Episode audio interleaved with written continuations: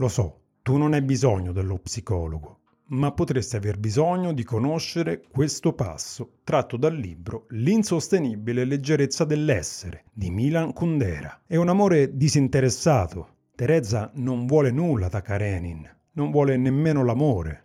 Non si è mai posta quelle domande che torturano le coppie umane. Mi ama? Ha mai amato qualcuna più di me? Mi ama più di quanto lo ami io? Forse tutte queste domande rivolte all'amore che lo misurano, lo indagano, lo esaminano, lo sottopongono a interrogatorio, riescono anche a distruggerlo sul nascere. Forse non siamo capaci di amare proprio perché desideriamo essere amati.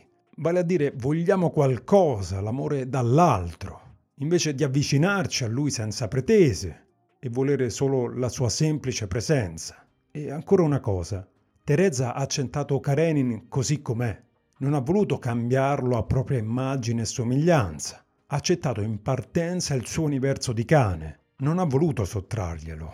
Non è stata gelosa dei suoi intrighi segreti. Lo ha allevato non per trasformarlo, come un uomo vuole trasformare la sua donna e la donna il suo uomo, ma solo per insegnargli una lingua elementare che avrebbe permesso loro di capirsi e di vivere insieme. E ancora il suo amore per il cane è un amore volontario. Nessuno ve la obbligava.